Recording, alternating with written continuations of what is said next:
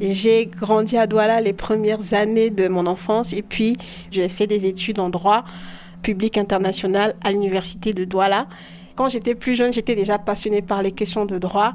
Quand on faisait des petits théâtres à la maison, on jouait. Je me suis retrouvée plusieurs fois en train de jouer le, rôle de juge. Parfois, je refusais. Je dis non, mais j'ai envie d'être la bandite. On dit non, toi, tu es toujours juge. Tu veux toujours que les choses soient divisées en deux, l'égalité. Donc, non, tu vas être le juge. Et donc, très tôt déjà, effectivement, il transparaissait que j'avais quand même un attrait pour tout ce qui est les questions de, de justice sociale, en tout cas. Et alors finalement, aujourd'hui, Caroline, vous êtes euh, vice-présidente de l'association euh, Réfugiés sans frontières. Comment il s'est fait ce choix? Je me rends compte qu'il y a un véritable problème avec les réfugiés, notamment les réfugiés vivant en zone urbaine. À l'époque, vraiment, on ne s'intéressait pas trop à leurs conditions, puisque la plupart des réfugiés vivent dans les camps au Cameroun. Et donc, y avait comme un laisser-aller en ce qui les concerne. Et donc, je m'intéresse beaucoup plus à la question des droits.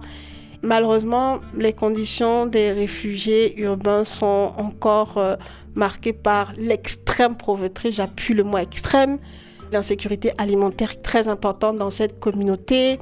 On a un taux assez élevé justement de familles monoparentales parce que beaucoup viennent déjà de situations où ils ont fui des conflits. Il y a cette violence intracommunautaire qui est extrêmement présente, qui est renforcée par justement l'aspect extrême pauvreté. C'est quelque chose qui, moi, me révolte. L'un des cas qui m'a le plus marqué, c'est le cas d'une famille de réfugiés qui bénéficiait de l'assistance financière c'est l'aide de, solidarité internationale? Exactement, c'est l'aide de solidarité internationale. Et ce soutien financier qui est très important dans cette communauté aussi pour leur permettre justement de s'autonomiser, d'avoir une base, était donné à l'homme. Et après enquête, les organisations s'étaient rendues compte que les hommes en question, en fait, s'en servaient pour... Euh, aller euh, dans des débits de boissons, en tout cas mener d'autres activités que ce pourquoi l'argent était prévu. Il a donc été décidé dans le cas de ce couple de donner plutôt le soutien financier à la dame et ça a conduit à un féminicide. Et ces femmes réfugiées, d'où elles viennent? Euh, Les plus anciennes sont euh, les réfugiées congolaises.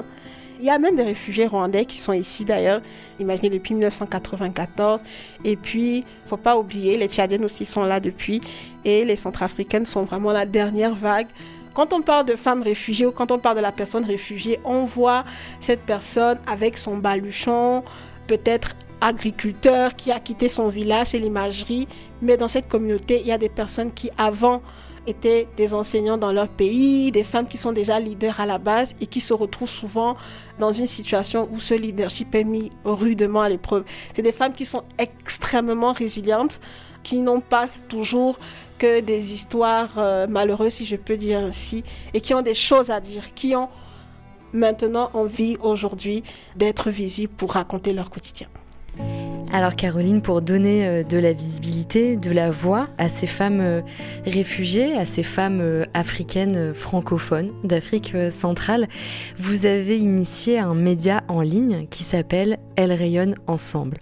Oui, effectivement, qui a pour objectif beaucoup plus donner la parole à ces femmes de tous les jours, à ces héroïnes de tous les jours qui ne sont pas assez représentées ni visibles dans notre société. Par exemple, des femmes revendeuses de, produits frais, communément appelées Bayam Selam, qui parfois sont perçues comme étant des étrangères alors qu'elles contribuent aussi et beaucoup même au développement de, la société, du pays d'accueil dans lequel elles se trouvent. Donc c'est ces femmes de tous les jours là que nous voulons proposer il y a cette imagerie finalement de réfugiés. La femme réfugiée est celle qui est perçue comme celle qui vend les arachides, est celle qui est perçue par exemple comme celle euh, dont on peut aussi abuser facilement. On a beaucoup de cas malheureusement de personnes qui les recrutent en tant qu'aide ménagère et qui abusent de l'aide au moment par exemple de payer.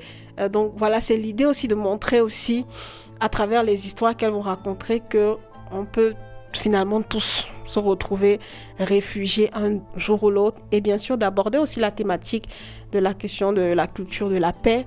Elles peuvent être vraiment ces visages-là, elles qui ont ce vécu de pourquoi il est important d'éviter d'avoir des discours haineux. Donc, elles ont un rôle aussi à jouer pour euh, maintenir finalement la paix dans ce pays d'accueil qu'est le Cameroun.